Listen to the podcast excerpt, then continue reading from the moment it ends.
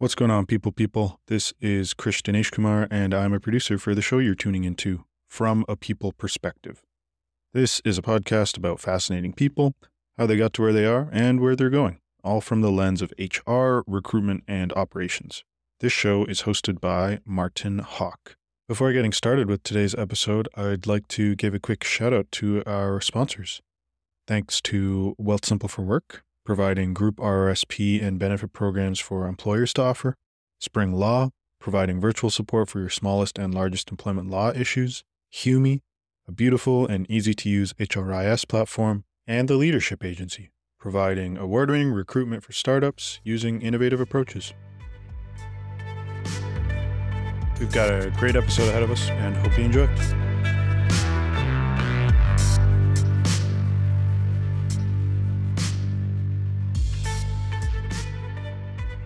All right, everybody. Uh, thanks for listening to another episode of From a People Perspective. I'm Martin Hauck, your host, and today we've got an amazing guest, Elsawy Yehia, and uh, really excited to have you here today, Elsawy. Thank you, Martin. It's a pleasure to be here. Likewise. Um, so, I think the best place to start here uh, is kind of how we got introduced, and I love, um, I love recruiting because of this, mm-hmm. and it's when you meet someone that you uh, something stands out, maybe many things stands out about that individual, and I think that's exactly the case with with yourself. I had the pleasure of being introduced to you through the the candidate application process, and mm-hmm. uh, we were hiring for a design leader at Caseware, and uh, we got really close. We got really close, but uh, couldn't make things work at the end. But uh, thankfully, we have stayed in touch. And um, no, glad you're open to to doing this uh, episode with me. Thank you, and um, you're absolutely right. I mean, it's uh, it's these moments that you know um, that that make a big difference and and some meaningful relationships that come out of them. So thank you for staying in touch. No, of course. Um, I think one of the the interesting things about um, you know even doing something like this is it's almost like an interview round two, whereas we get the opportunity to go a little deeper and broader and even more philosophical than you mm. might in a traditional interview process. And I wish interview processes actually got to that in the first round, or you got to be a little bit more philosophical with candidates, just because the second you get into the core belief system of an individual, mm-hmm. that's where you start seeing, you know, does has this person truly thought about their own values? Does this person truly think about a company's values? And I think the thing that sparked the light bulb above my head in terms of like, hey, would it, you know, be interesting to do a podcast together? Is that intersection between, you know, from my lens as a recruiter mm-hmm. uh, and a recruitment leader, I see there being a massive intersection between design and recruitment. And we talked about this in the interview process once we got a bit more comfortable with each other was like oftentimes those two circles on a Venn diagram never really overlap, even though you've got people within the organization that could truly assist you in designing like a really good interview process or a candidate experience mm-hmm. process. Absolutely. And so yeah. that's, you know, just for context for the listeners, that's kind of what kicked off this idea and, and why we're here today and what we're gonna gonna talk about. It's gonna be about how we can you know, folks walking away from this conversation are A, going to get to know you a bit better. And they're also going to get to know, walk away with some ideas on how they can take some small steps and bring design thinking in. And if they're at a tech company, or even if they're at a larger corporation, there's still someone that's focused on design that they can probably tap on the shoulder. And in, in a certain extent, there'll be a refreshing conversation, be like, oh, hey, do you want to talk about aspects of design in relation to this. And it's actually going to take that person away from like the nitty gritty day to day of whatever it is that they're doing mm. and, and kind of weave them into a, a, larger area of of the business. Uh, but before we dive into all that, we obviously need to loosen things up here a little bit and uh, start off with my trusty icebreakers. So let's say you're in the attic, you're in the garage, you're in you're you have opened up the closet, wherever it is you keep things that you don't look at on a regular basis, mm-hmm. and you find a dusty box of records, a dusty box of CDs, a dusty box of MP3 players that you don't use anymore, whatever the medium was. Um, what can't you get rid of from a musical taste perspective? Let's assume it's an album. What what album or or piece of music uh, are you just really well connected to? Um, so I wasn't prepared for for that question, but uh, um, so one thing is I I stopped listening to music, and that's that's it's an interesting angle, and we can get into why. Yeah. Uh, but but in general, take it one level up, and I'll make it more around something that you can't get rid of, or something that you hold dearly in general. And I think that changed by time. So so a lot of the times in the past, uh, the object, whatever it is, in this case, even you, you apply it to to the thing that you're keeping, was the container of the memory. So I'll keep T-shirts from um, uh, travel uh, time, souvenirs that I got from people. Okay, souvenirs that I got from people, or um, uh, you, you, know, you know, things that that will remind me um, of of uh, certain memories of my life. So I think, I think by time I grew to uh, appreciate a sense of uh, minimalism mm. and realizing that it's the memory that stays it's not the object so i i was able to let go nice. a little bit more but i still have a box and if i was to look in, uh, into that box it's, it's actually in the basement in the in the cold room uh, in the basement in a, in a storage room and it's got uh, it's got some of the uh, clothes that i used to wear um, during i would say difficult times but but were were um, character building times. So I have one from a uh, security job that I had, and it was it was a night shift, and it was a very difficult job. Um, had one that reminded me of how in school I was uh, working in an ice rink uh, arena and driving a Zamboni machine uh, at the time, which was which was quite cool. Um, so there's there's these these elements uh, of it. I even have a T-shirt um, from lifeguarding uh, when I was a lifeguard in Disney, and that's where I actually met my wife. So there's there's lots of these like subtle, uh, small, and probably things that I'll never use again. Mm-hmm. Uh, but I'm still in the process of, uh, you know, trying to uh, scale down and and keep it to uh, and separate the memory from the object. Nice, nice.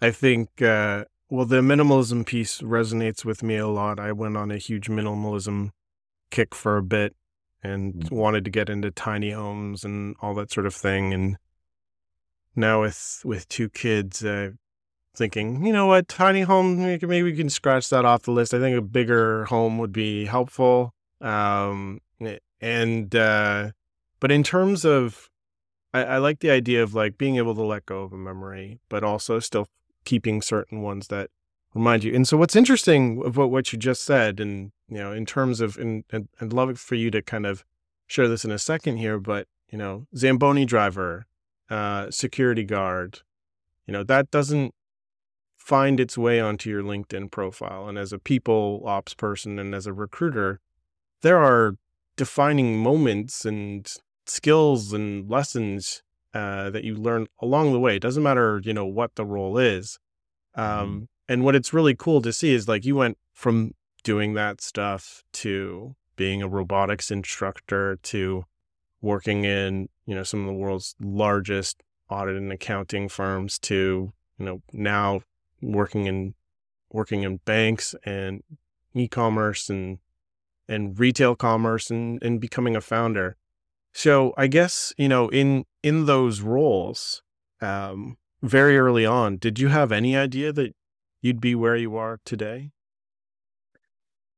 Uh, no, but I knew that that was not where I wanted to be at the time. Hmm. So, so, so I think it's uh, you, you never kind of had this, uh, or I never had this crystal ball of here's exactly how it's going to go like, um, and all the the readjustments along the journey and the pivots that you had to make.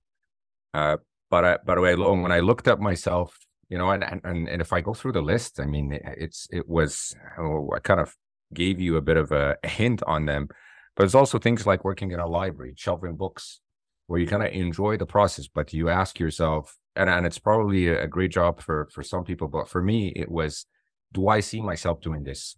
And and and and what do I like about it? And it's it's a bit of a self discovery process. Mm-hmm. So I mm-hmm. would say, no, I didn't expect it to be that way, especially the working in the financial service industry. It's, it's not the kind of thing that you necessarily, uh, you know, unless you, you studied that or that was your background. But someone like me with an engineering background, rarely would you find someone saying, well, I want to just, you know, work at banks and financial services. And that's what I want to do uh, with an engineering background, at least. So, so no, the answer is no. Uh, but the answer was also very clear that this is not forever. These are jobs that are going to help me, um, you know, uh, fund myself or push myself, put myself through school. Mm-hmm. And uh, and and it would get me somewhere. And and the, the idea was enjoying those experiences along the way, uh, and I'm very grateful for them because mm-hmm. I think um, when when you start like that, there's a different level of appreciation of the things that you become blessed with throughout your life after. Mm. Um, and and I, I became extremely blessed with with one of them, which is um, as I mentioned, I actually met my my wife in one of those jobs. Um, it was, it was abroad. It was during the summer, and I was working for Disney. Um, and and my wife is Mexican, so she she um, she was coming from Mexico. So the the chances of of that happening is not something that you kind of think about or you plan for. Mm. Um, and and here we are, um, 20 years later, and three kids. Amazing. And so it's those random forks in the road that you've never expected that kind of create 100%. this. It's sort of like life happens to you for a certain period of time, and then eventually you start realizing that you can start making life happen for you in different ways. And um, always always love to hear, you know, so very few of my guests have set out to be one thing and have always been that thing. Mm-hmm. There's a there's definitely a period of of discovery and almost even curious to to get a sense of um, what you might call that in from a from a design perspective.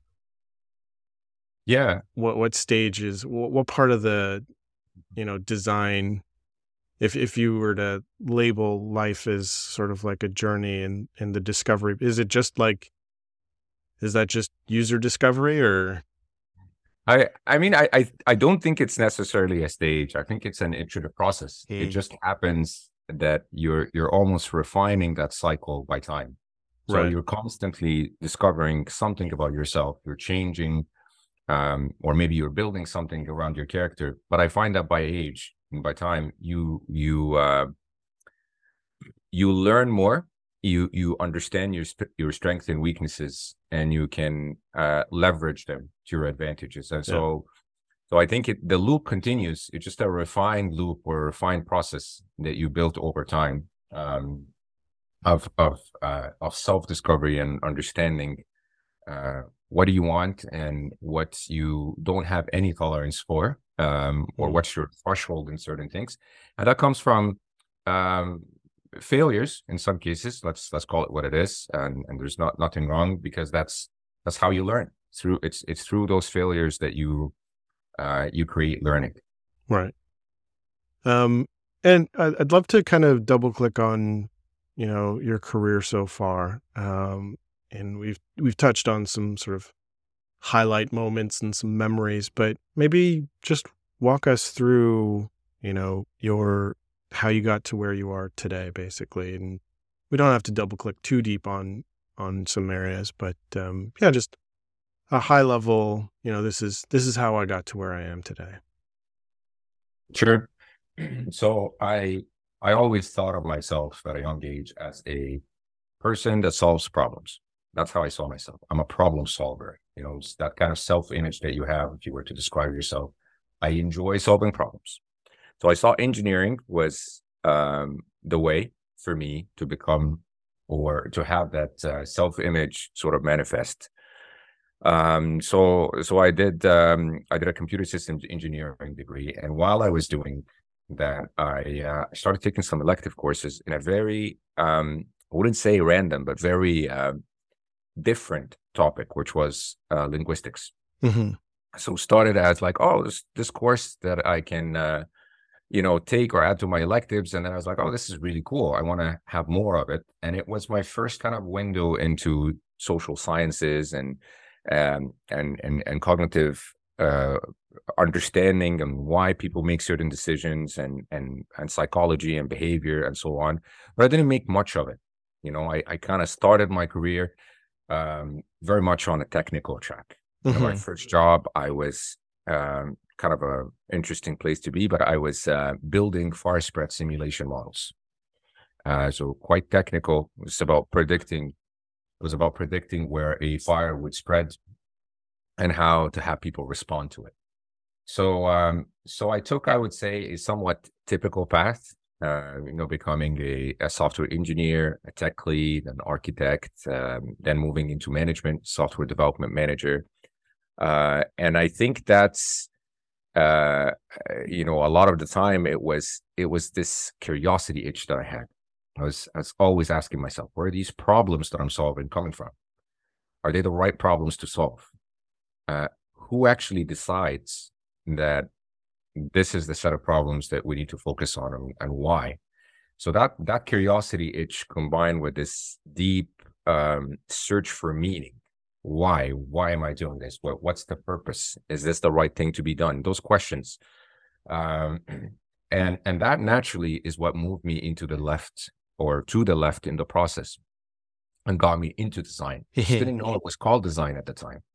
I knew that's what I wanted to do. I wanted to not just be a problem discoverer, but also not not just be a problem solver, but also be a problem discoverer. Hmm. Uh, someone that discovers problems rather than just solve.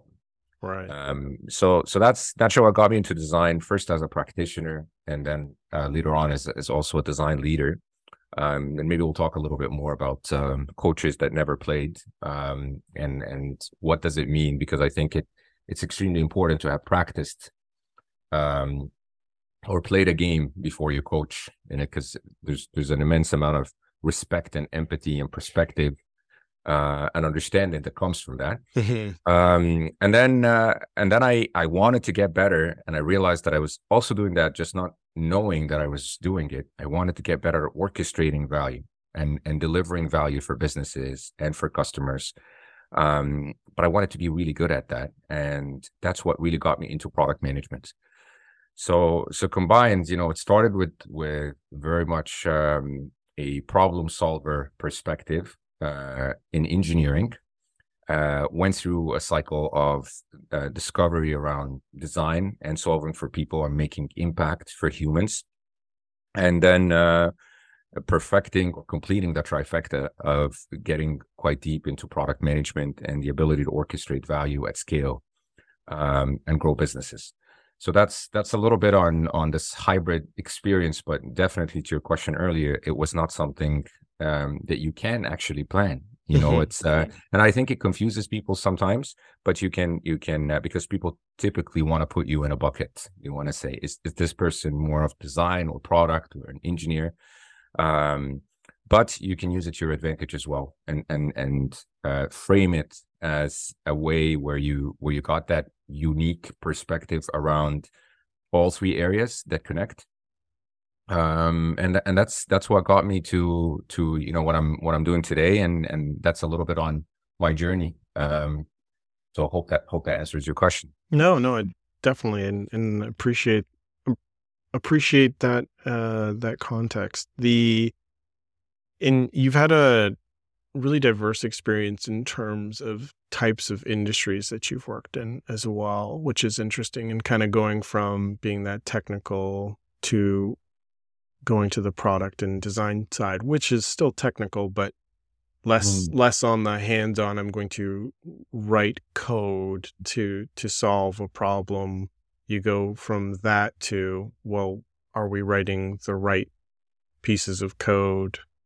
you know, in the first place and kind of asking that question, like, why are we doing this? And, um, in terms of, you mentioned one thing that I kind of wanted to touch on briefly that we, we haven't necessarily talked about, but it's actually something closer to me is like you mentioned, you know, there's a, there's a certain part where you know you you have to be a player to eventually become a coach and not Mhm. necessarily to debate that because i mean that's not the purpose of today's chat uh and and i'm biased towards believing that as well because i myself am in this part of my career stage where i am letting go of being the player and figuring Mhm. out how to be the coach that is exclusively the coach. And if we're going to use sports as a metaphor, which you already are, it's like previously the value you brought was by showing up to practice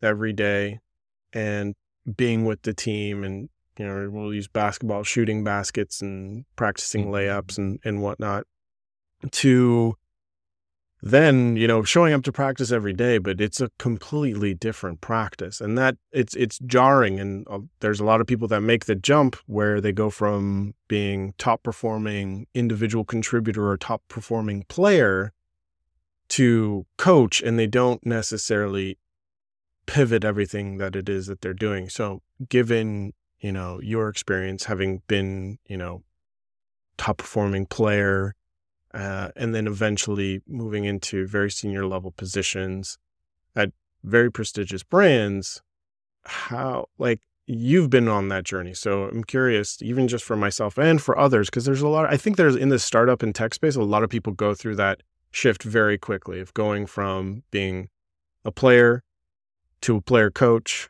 then to a coach and there's definitely aspects of that journey that you have to let things go. I'm curious what have you found in your career that was like had i done this sooner i would mm-hmm. have have leveled up and i would have been able to bring you you talked about bringing value to the business in other ways. And you go from being a person that i bring value to the business by scoring points to i bring value to the business by helping other people score points. How did you make that jump? How did you what are some lessons you learned along that journey Correct. Um, so I think first, what I would what I would say is is that it's definitely not for everyone. It's the the idea of um, of molding and and becoming more of a, a leader. Um, and I, and I I subscribe mostly to the servant leadership uh, philosophy. Um, but but some some people are quite content uh, to be in an individual contributor role. But what we do sometimes, which I think is very damaging, is that we force them into a leadership track because that's the only way they can grow their careers. So they they figure, okay, well, I want to grow and I can't grow anymore. Um, they look at things like compensations, like titles, like mandates, like scope, and I can't grow my career unless I become a people's leader. So there there's a lot of reluctant uh, leaders out there that are being pushed into this direction in their career, not by choice, but um, but by force or by necessity. So I think that's an important distinction to make that that this idea of a dual track where you can continue to grow as an individual, uh, whether you choose a leadership track or an individual contributor track, there shouldn't the, the option should be offered to you. And I find in a lot of cases, especially within design and product, is that we we kind of force people to pick that because that's the only way they can advance. So that's Mhm. that's uh, I think an important uh, first point. For me, the defining I don't, I don't know if it's, a, it's if it was a moment, but the defining moment for me was, um, you know, I, I always loved building great products. That's that's something that I love uh, to do, and I, I I always love doing that. Um, but I realized at some point that I love building people that build great products even more. Hmm. I think if you come to that realization, uh, is it's it's uh, it's definitely a sign that you're ready to to make that change, or you're ready to to kind of pivot into more of a leadership track, because that's where where where the a different kind of satisfaction is going to come. And for me personally, it's uh, it's the ability to grow people and and see them become better thinkers and makers in their craft mm-hmm. because I think that's the only way any organization can scale. Uh, because if you're there solving problems, if you're there scoring points to your example all the time, it doesn't scale. At some point, uh, you need you need to create an environment or create a system that creates play, players that can play well and can score more points and can think better and can and can make better in the craft.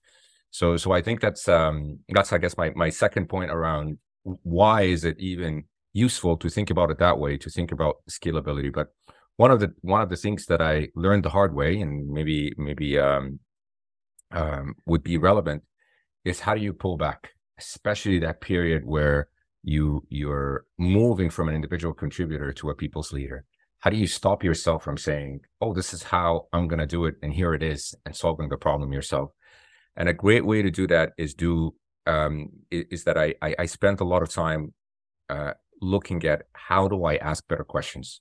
Mm-hmm. It's it's it's that art and science of uh, realizing that you're trying to jump into a way of solution mode, and rather thinking about how can I reframe what I want to say and allow someone else to go through their experiential uh, learning and come up maybe with a, even a better way to do something. So I think it's uh, I, I kind of channeled that energy mm-hmm. that I had from being an individual contributor to becoming to say, well, if you want to be better at becoming the people's leader, invest your time to be a better um, to be better at asking the right questions. Um, there's lots of references on on books that I can give, but it's uh, there's one in particular that I, that I really like. It's called uh, "A More Beautiful Question," uh, and it's uh, it really focuses on how do you frame uh, your question, uh, and and I think that helped me a lot. Nice. No, that's uh, I mean, selfishly, that's very helpful for me. it it mm-hmm. kind of touches some points on um, touches some points that I feel like I can I can kind of double click on myself. And um, a friend of mine went through the Y Combinator, sorry, the the on deck fellowship, and out of it he he was like, "Oh, there's so many great things, but the thing that stood out most for me was the mom test." Um, mm-hmm. And that's definitely centered around asking questions in the right way. Or my takeaway was like, don't ask leading questions. The way you ask questions from a product development perspective. So I guess what you're saying is you can apply similar philosophies as a leader so that you can ask questions in a way so that the people you have the privilege of leading can come to answers without you just sort of spoon feeding them the answers. Is that is that um am I understanding kind of your philosophy right there or? Oh, 100%. I think the uh the amount of overlap where you can take some fundamental principles that come from from design and from product um so what what you're talking about is a lot of it is is how do you do um you think about mixed uh, research methods and and how do you ask uh, questions correctly and it's not something that you get trained on in, in school no. so so that's that's design research um at one aspect at least of it uh making sure that you're not asking leading questions you're asking more open questions over closed um uh, making sure that that when you're asking these questions you're not uh they they're, they're not demeaning in a way they're not uh, closed in a way where you're open um, to what comes. You don't have this expert mindset, but you take the mindset of someone who's looking to learn. Mm-hmm. Uh, so there's lots of that that comes from, uh, and the way you even take notes on how people answer or think about things. You apply your own bias bias to the question process on how they take how you take uh, notes back from their answers. So there's tons of learnings that we can apply. But in particular, you just touched on a on a point in particular. I think um, applying uh, fundamental design principles and and into your own life has been something that I, I was always curious about and um, and and you can kind of take that um, process of design thinking if i if i may use it may use the word and it's becoming uh, quite controversial on what does it mean but if you take the process of even prototyping mm-hmm.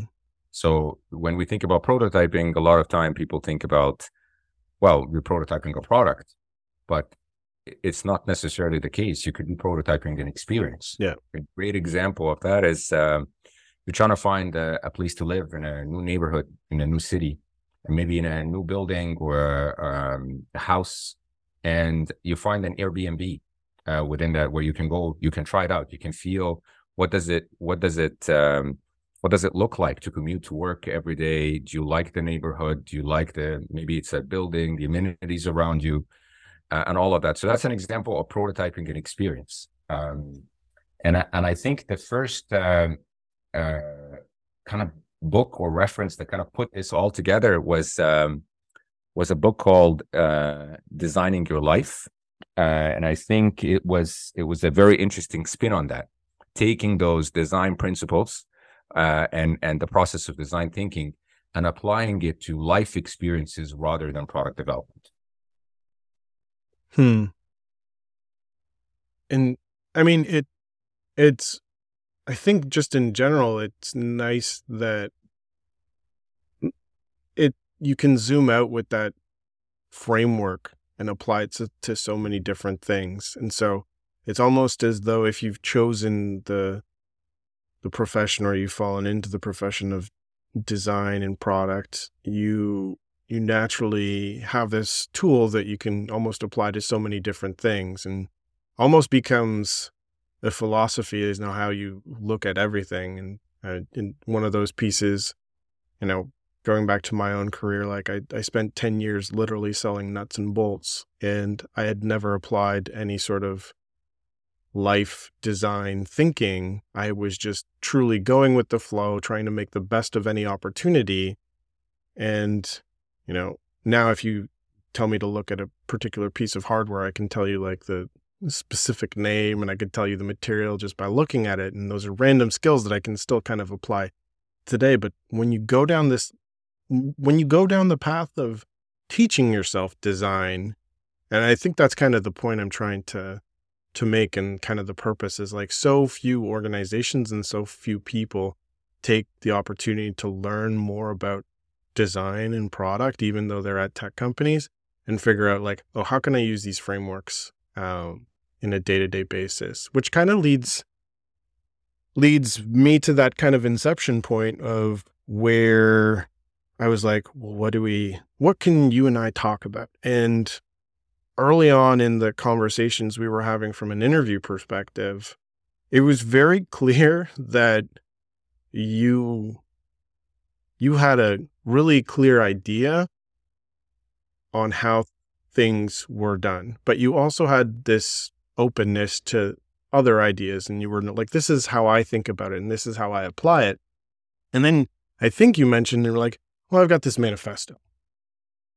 I was like, what's uh and obviously manifestos have like an interesting connotation like mm-hmm. from a linguistic perspective, but maybe we can just kind of like start there and and just get a sense of like okay well how can we talk about this manifesto or this you know way of thinking in relation to people operations um and yeah kind of help us unpack you know your framework and and your way of looking at things and how we can apply to the people ops side yeah absolutely. Um so so how how did this man you're absolutely right as well on the on the word and and and what it means. And and this is i think uh half of the battle.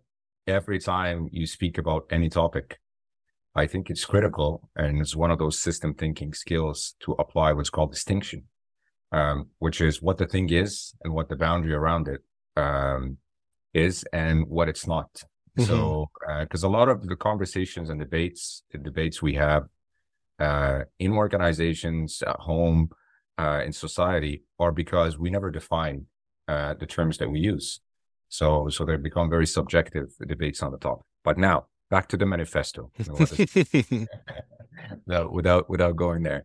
Um, so, so on a, on a personal level, and I think it's it's uh, it's almost impossible to kind of separate uh, who you are outside work and and and your life experiences from um, corporate environments and companies that you work for and so on. So personally, I've seen uh, humans uh, struggle with with all kinds of uh, injustice in in my lifetime, and uh, I kind of made this resolution or um, commitment that I would refuse to let this fear, indifference, and egotism um, win over values that I care about, values um, like courage, empathy, and, and humbleness.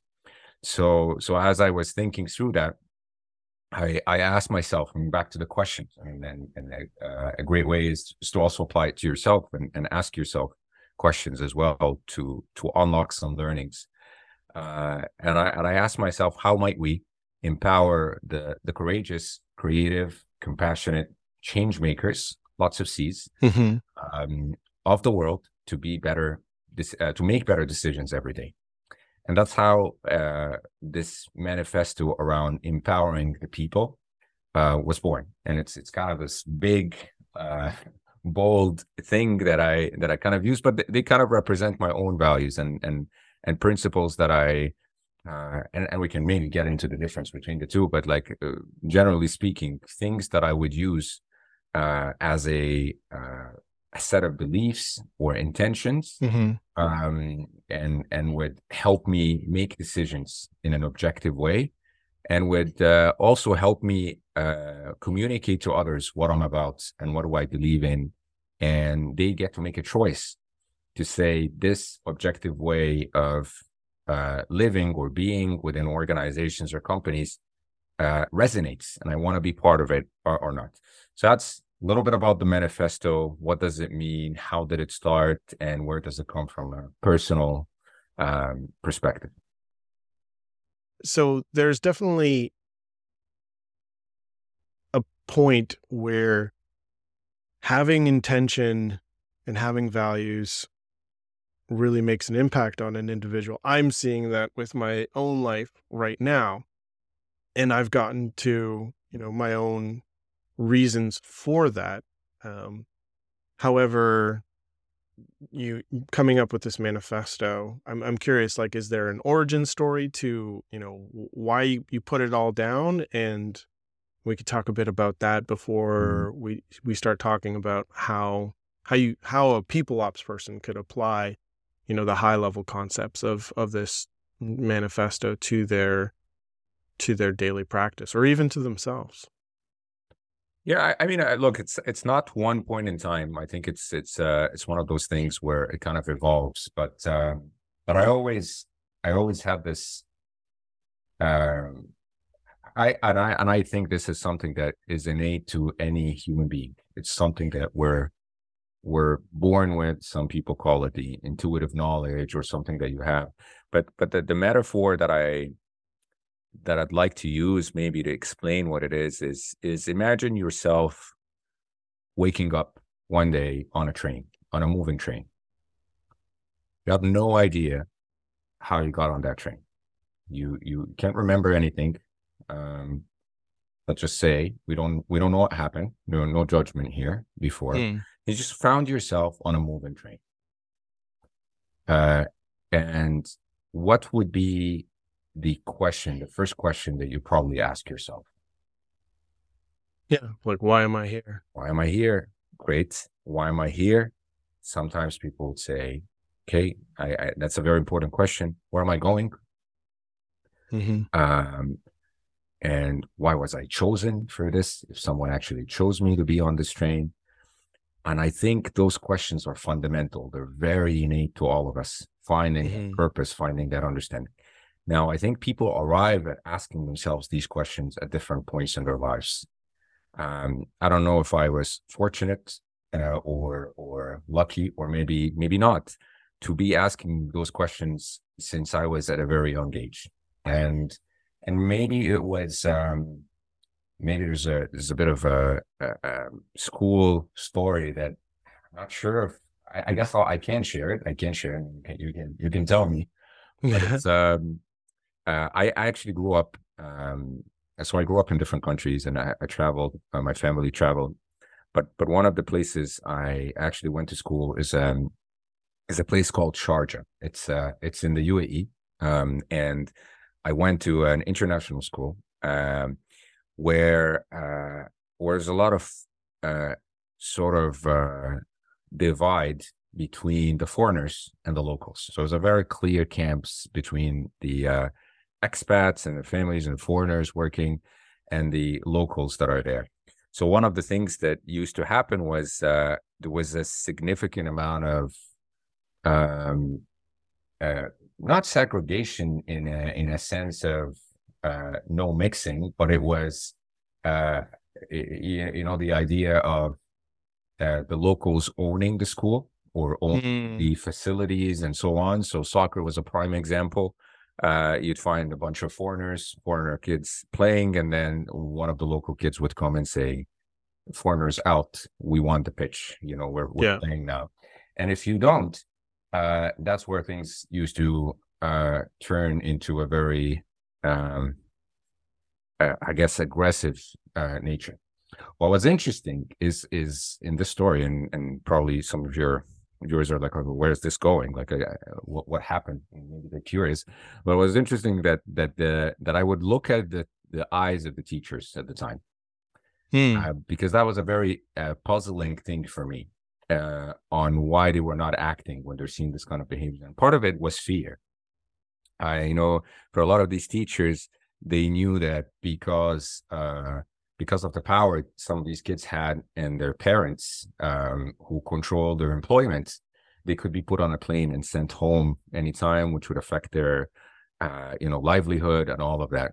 So, so I knew early on that I hated that um, sense of I don't know if it's cowardness or sense of not acting out of courage, uh, even mm-hmm. though you mm-hmm. have that fear uh, and uh, and I can I mean I can talk about my tactics on how do I how did I build that courage to face some of these uh, bullies in in school and and the process of uh, many fights that I got into as a as a child um, and the amount of ketchup that I had to claim existed on my uh, on my shirt when I went home uh, to convince uh, my parents that I wasn't fighting and it was just ketchup. so we can go into that, but I think what I really realize is that if there are some values that are very important to me, even at that young age, this this is like I, I was maybe seven, six, yeah. around that, around that time, is that courage is is is up there.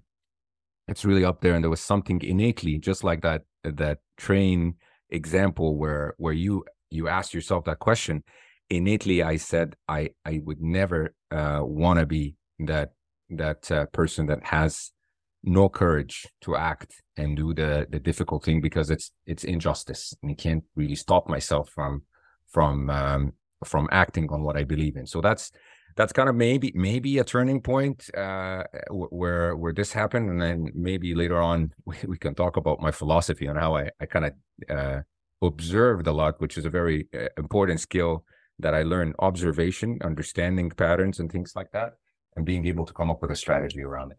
So, long story short, not a specific point, but uh, in time. But I think that that experience also shapes you, and you start realizing who you want to be and who you don't want to be, and what kind of belief system or way are you going to use in your life uh, to make moral judgments. Because otherwise, it's a very subjective um, uh, way of thinking. So I wanted to make sure that I put that down, especially in a corporate environment, and say, here here is what we can say is the way we're going to make decisions as a team or this is what we stand by.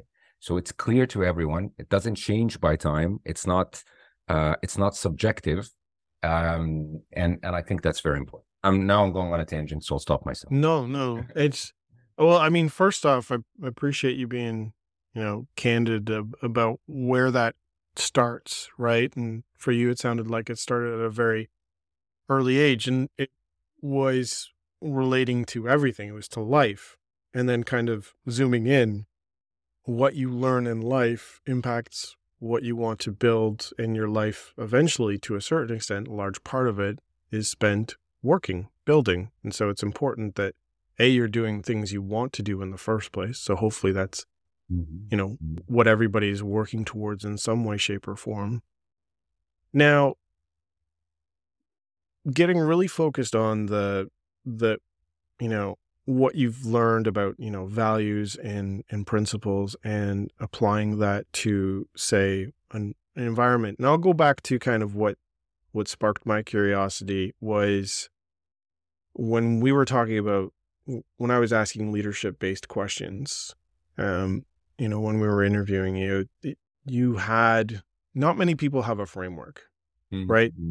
And and I typically myself, I'm biased towards people who have thought a considerable amount about what is their leadership style. Have they have they read a single book on leadership that provide like or is it did they just fall into it and they mm-hmm. manage to do a good job of it because they have enough EQ and IQ to to really you know make an impact there but they're still somewhat aimless. Whereas the difference with with yourself was like I didn't just read a you know one book I read a lot of books. And I've also been through a lot of experiences and I've thought about this very concretely. Mm. and I'm I'm just curious how and in that in, in that interview process we dove deeper and it was more in terms of like well how do you take some of this stuff and you just kind of talked about how you partnered with people in HR and how you partnered with people in in like the the recruitment side to truly help them apply design mm. to their own experiences and so it, what you you were sort of like zooming out and saying well you were seeing problems you were mm-hmm. discovering problems that were impacting you in the hiring face place and you were like well i'm going to help them so i guess you know if i'm a people ops person who wants to just apply some level of design thinking i'll say it not even though i don't know that like it's a controversial term i'm not close yeah. enough to the space but where where would you start like how would you if i don't have the luxury necessarily of having someone like yourself on my team who who would definitely be passionate about talking about this and you know put your hand up in a way to say like I'll support you and you know help you along this like journey of you discovering design through your own part of the business where where could someone start? You know how how should someone start and, and where should they start? I i think um i i would say the first and the most important thing to start with is building trust. And it's uh it's not an it's it's easier said than done. Because before you embark on on any uh meaningful work trust needs to be established so so maybe three tactics that i usually do to uh, build that trust at, at speed but um uh, that worked for me one is understand their problems uh, un- uh, really understand their business. So, so if you're or so if you're someone within design and, and you're working with someone in a in a function a specific function within HR, understand what they're going through. Um, maybe it's a performance enablement or a performance review process that they're trying to reimagine, but they don't know where to go, what to start, what questions, what problems do they have. So you understand their domain and and understand the problems they're trying to solve. Uh, and that's going to help a lot because that's going to help you frame problems from their perspective. So the the concept of problem framing um, comes in handy because it's about sponsoring the problem, not sponsoring the solution. So if you can understand um, their domain and what they're going through and what they want to do, and frame problems that resonate with them, that opens up uh, possibilities um, that are that are framed as a question that don't have a solution baked in. Some of the golden mm-hmm. rules about problem framing is, is, is what I'm uh, referring to uh, then you got them on board. You got them on board because you you took the time. You build a credibility through um, through through speaking their language and and giving them that element that I understand you and I hear you and here's the problem that I think we can partner on solving for you, uh, and it shows. So that's that I think is one. The other one is is usually doesn't start. This idea of building trust doesn't start and and and end overnight. I think it's a lot of micro promises that you can work on and fulfill to build that credibility slowly. So find mm-hmm. these like small things. I don't like the word quick wins because it, it's it, sometimes it comes with this um, connotation around how it's meaningless or it's things that that you know it's uh, it's the low hanging fruit. We have a lot of metaphors. I even created yeah. use called metaphors gone wrong uh, to kind of make fun of that. But um, but but the idea is is that you know you you got to find some small things that you can promise and by time mention that you fulfill these promises and people would understand that this consistency in your behavior and delivering on your promises uh, is is a reason why they need to trust you. So that's I think the second thing on on building trust. Um, and I think there's there's this uh, refreshing vulnerability that we are missing in the corporate world now, where mm. uh, being vulnerable and being um, open to people uh, about what you don't know uh, almost makes people sometimes feel um, uh, they're, they're surprised by it because we we've we've done a lot of uh, layering on what we say and how we say it and so on. And it's kind of refreshing for people to feel that sense of like this is this is a human i'm talking to and they're genuinely authentically uh, interested in helping me. Why would i not trust them? They're not going to mm-hmm. create any kind of harm there's no concept of self harm here. I'm safe. I'm safe and I can trust this person. So I think it it starts with all of that work on laying the foundation of trust um, as a first step. And the second step, I think, is once you get into the work together, is identifying and framing the the problem itself. You know, the, mm-hmm. this this is where problem framing as a discipline uh, becomes very important and definition because it's everything. If you don't define the problem right and you don't get the alignment, uh, yeah. around it, everybody's going to be moving in a in a different direction. Um, and and I and I think uh, maybe maybe related as well to this, and as kind of a third step, you establish an element of trust. You've worked with them to frame the right problem, and you applied a lot of these uh, golden principles of what makes for a good problem, which is another good question to ask. Um, you also start identifying what are some of the journeys that they care about the most and and that is is in itself like something that can talk about for quite some time but what what are the human journeys that the experiences that someone is um, is going through to establish a specific goal that mm-hmm. they have so whether it's applying for a job and usually these journeys the naming of these journeys is very important and starting with a verb makes it always easier on naming these journeys or finding a product buying a product, uh, uh, signing up for an account, whatever it is that they're trying to do, uh, it's it's uh, it's much easier to frame and and put the name in perspective to say, well, here's the list of things that you have or you can provide today. Where where where do we want to start and why, and how does that relate to the problem that we frame together? So I think mm-hmm. those are like good places that can springboard things like research, uh, on uh, bringing in insights on existing pain points or elements that that would um, be looked at in the future. But I think without those three things in place, the trust, the right problem framed, and an understanding of the journeys that you offer or the the value that you provide, it's it's difficult um, to do everything else that comes after. Well, I'll stick to three using the power of threes.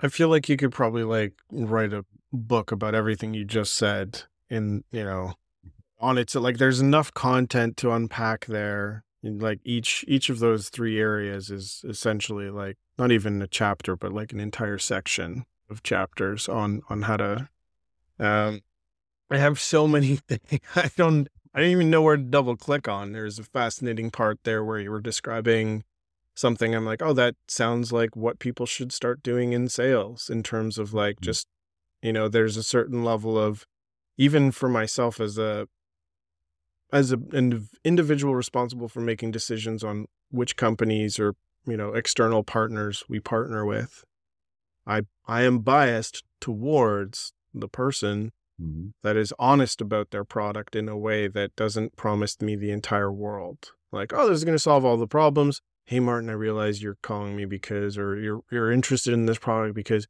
you you know you're interested in this background check software because mm. um, you have background checks to do um, but when i talk to someone they're like you know what x part of our platform sucks don't use it mm-hmm. uh, there's automatically like trust built there but I, that happens so rarely and then i am I, I do become and there's just so many little even even from a recruitment perspective and i'm kind of being selfish for the audience here but the my approach that I feel like has worked. So I'm biased on on that front, but to to sell people on an opportunity and say everything is amazing just instantly i think turns folks off right because there's mm. there's no vulnerability in regards to like the problems that are going on at a company right people talk about culture from the perspective of uh, like this is all the great reasons So you're telling me there's no bad reasons? So you're not you're not even giving me a sneak preview into some of the things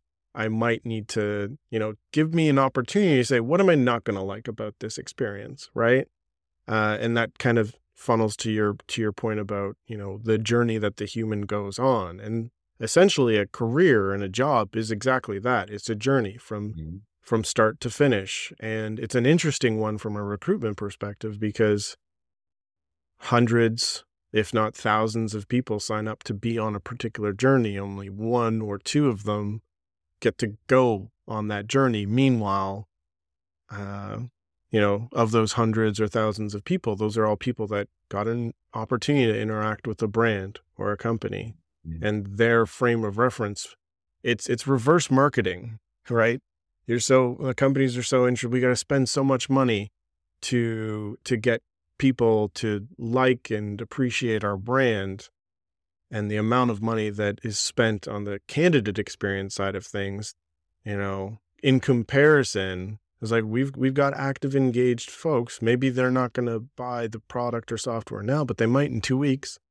Mm-hmm. They might in 2 months or they might in 2 years, and that's that's an important interaction. Is probably the most important interaction with the brand, especially if it is obvious that you are a, a good candidate for a particular role. So there's again so much to to double click on, and I myself am going on a few tangents here.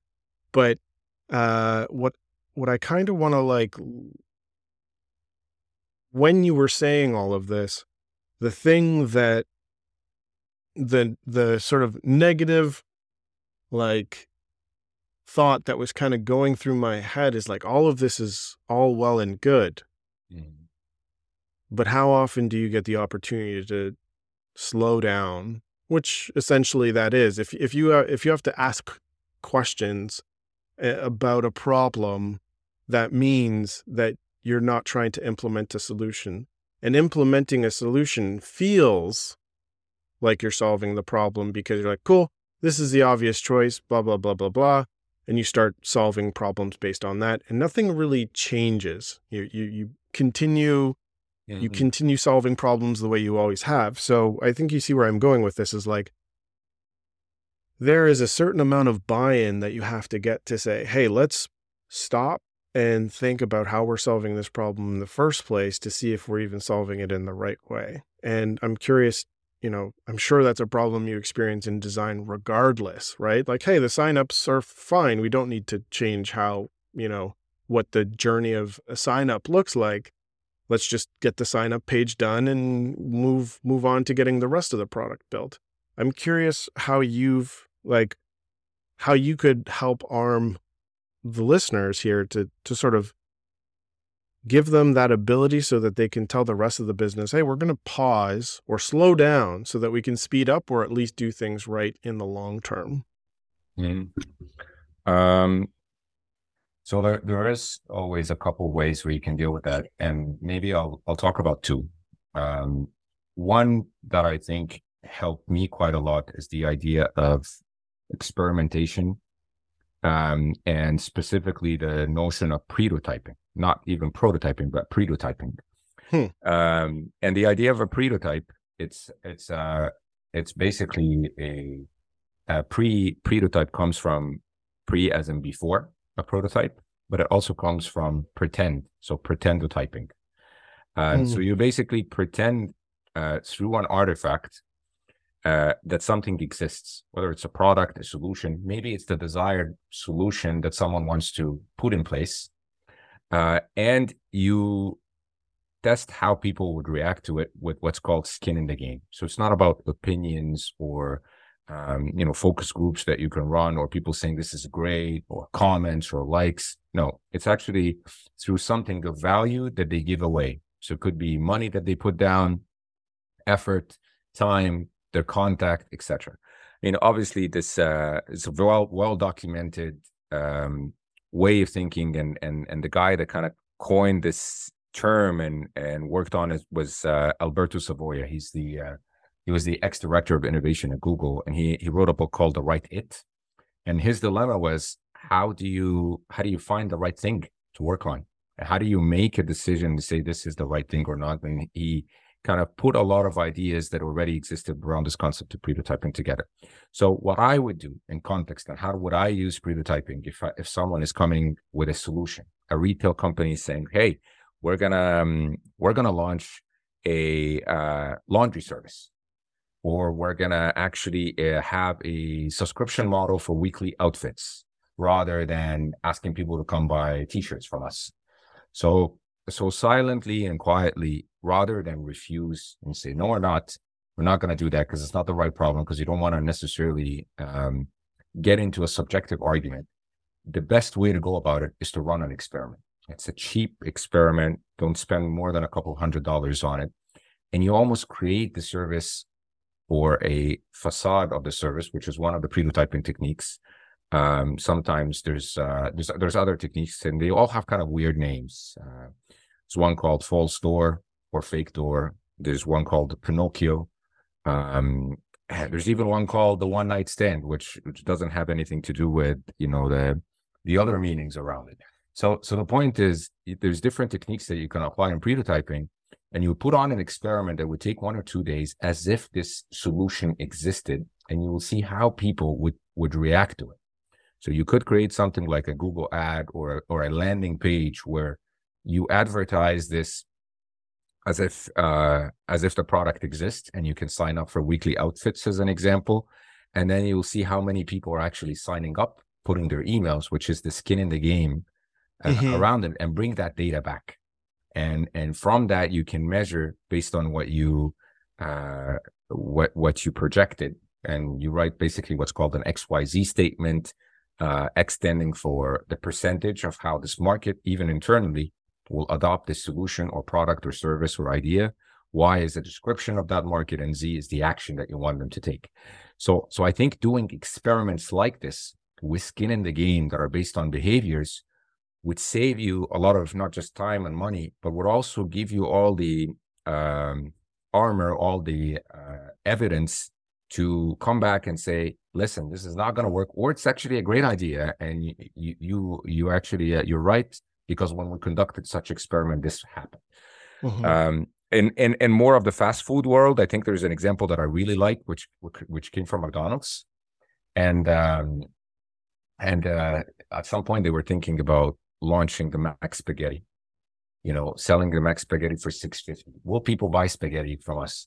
And then they had all the data. You know, they were very much on the solution orientation side you know people love uh, italian cuisine people love spaghetti it's going to be a hit all these roi charts going up you know like uh, this is a no-brainer until someone su- suggested that they run an experience uh, that they run an experiment in effect a pretotype so what they did was they they took a branch with decent uh, traffic uh, in the us uh, about 2500 people coming in and they put a, a picture a photo on on top of you know people coming in the drive-through area in the menu and they had a, an image of the McSpaghetti for 650 now they didn't they didn't really have any McSpaghetti. They didn't really develop the uh, the process for selling it or anything but they put it out there and when people used to order it they they trained their front staff using their pos systems to say well what do you usually do when you're out of an item? And they said well we give them a free item or we give them three dollars and we press on this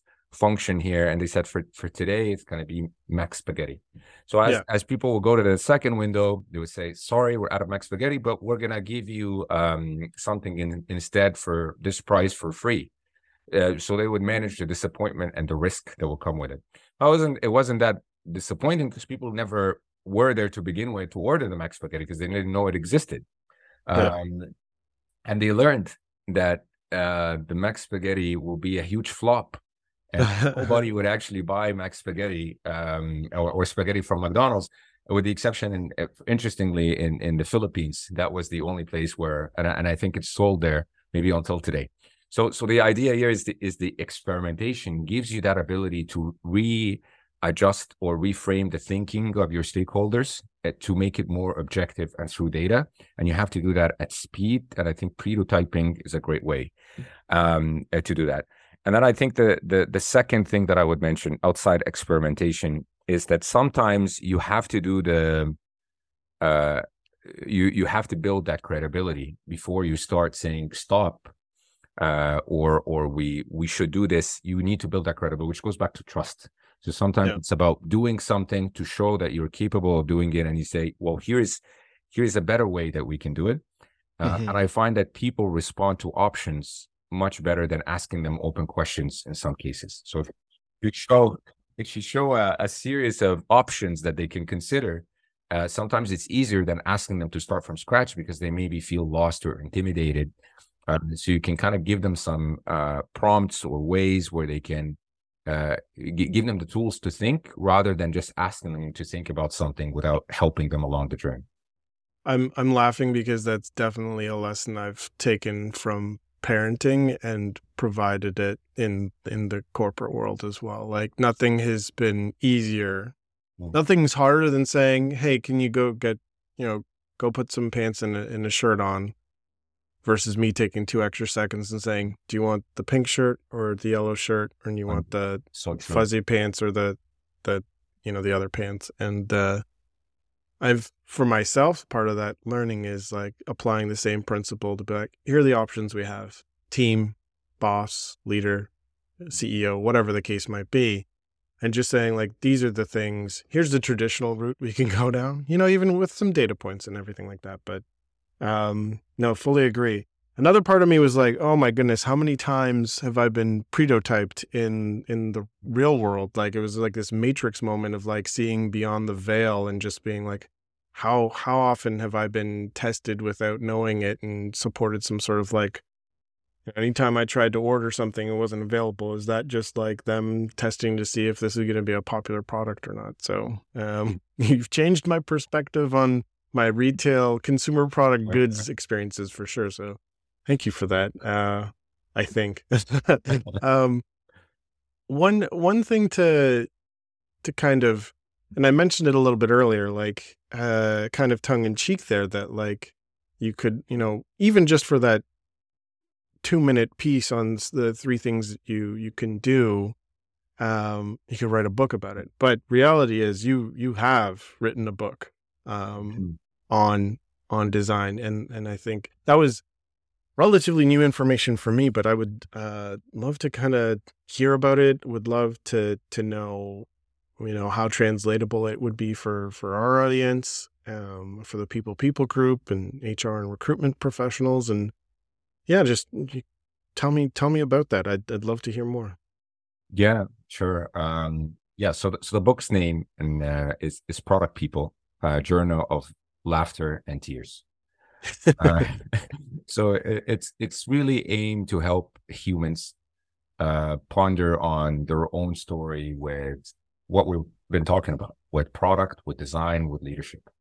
And and my hope with the book is is to offer or give people a new perspective on being a, a human in a soulless corporate world, as as I describe it, and uh, possibly have have a good laugh in the process uh, and it's uh, it's meant to launch sometime in March. So hopefully it's it's it's also available on Amazon, uh, and it, will be there. But I, it's a lot of reflection. So it's actually um, written like it's a um, it's a buffet where where you can kind of um, pick or open the book anywhere, and there's an entry, and likely with an illustration that describes uh, uh, a concept or something, and and they're grouped into uh, logically um, logical sections. So there's there's a section called um, uh, uh, collections as an example. So these are collections or guidelines on things, writing good OKRs, for example, or how do you frame problems? Uh, so there's an entry on that.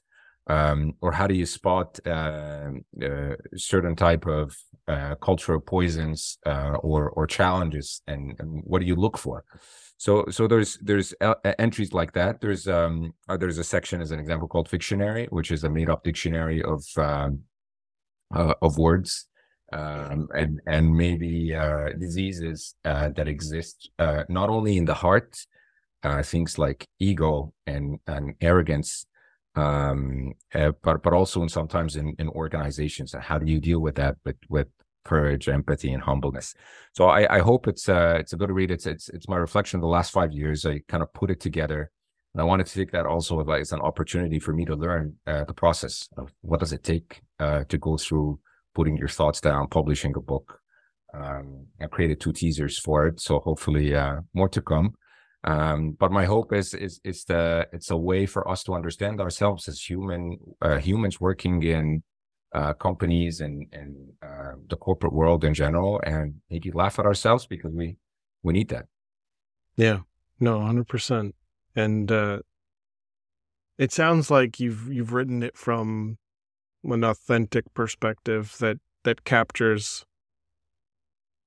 some of the ridiculous things that we put up with or do and and someone recently we have in the people people group which functions predominantly as a slack community where people can ask questions we have a feature that was definitely a, a pre type that uh, eventually became a product because it, it it genuinely solved a problem but it was like how do people ask anonymous questions and the MVP version of was that, you know, create a Typeform and let people ask questions anonymously and just post it on their behalf. And it's become this sort of like regular running feature. Every month, people are reminded of it. And we get four or five questions that come through. And they're usually the spicier, meatier, most interesting topics that the community talks about. And one of the questions was, you know, I've got, how do I convince my CEO that you know there is bullying in our organization and uh how do i you know and and at first they asked me directly which which was like well thank you for thinking that i know the answer to this question but you know admittedly i've not dealt with this uh firsthand and you know my my thought was like well we can we can post it anonymously and kind of go from there. And a ton of great answers came through.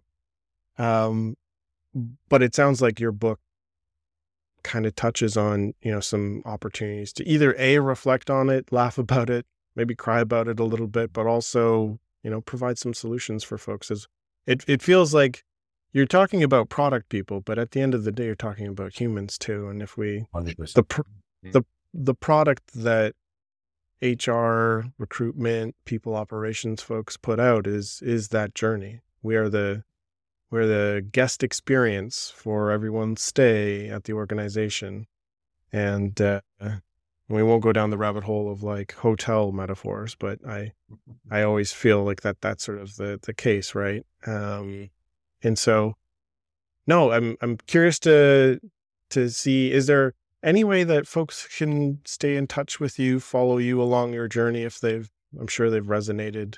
You put out great content on LinkedIn on a regular basis, but like, what's what's the best way for folks to kind of keep in touch with you and and follow your your thoughts along the way? Yeah, so so there's a there's a couple of I guess three three touch points. Um, one is what you mentioned. So LinkedIn, I think, is is a great way to to connect and um, and and share. Um, I also put up a website um, for um, for my public engagements and just a personal more about my what I what I talk about, uh, what I like to talk about, my philosophy, and so on. It's just my name. It's uh, it's elsawyyehia.ca. Uh, mm-hmm. so they, they can they can check it out there.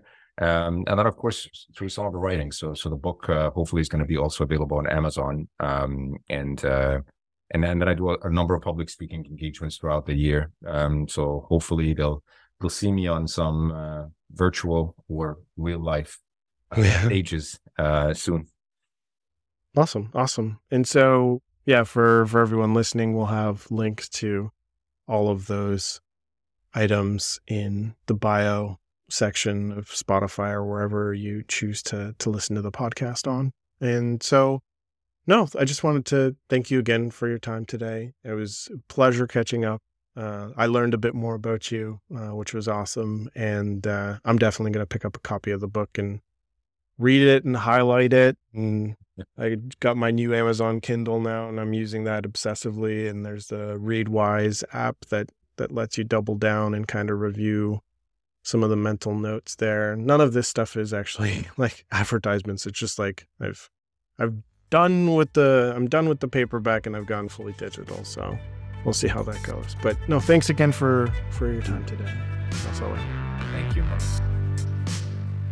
And that wraps up another episode of From a People Perspective. If you learned something today and want to join an amazing Slack community of talented HR, recruitment, and operations professionals, head on over to thepeoplepeoplegroup.com. On there, you can sign up to join the Slack community or get access to a number of incredible resources we've carefully curated on a bounty of relevant topics like diversity, equity, and inclusion, policies and procedures, and even employment branding. Again, all this can be viewed at thepeoplepeoplegroup.com. It's completely free and pretty awesome. As well, you can find and follow us on both Twitter and Instagram. On Twitter, find us at PeoplePeopleGRP, and on Instagram at the People People Group. Thanks again for listening, and we'll see you soon.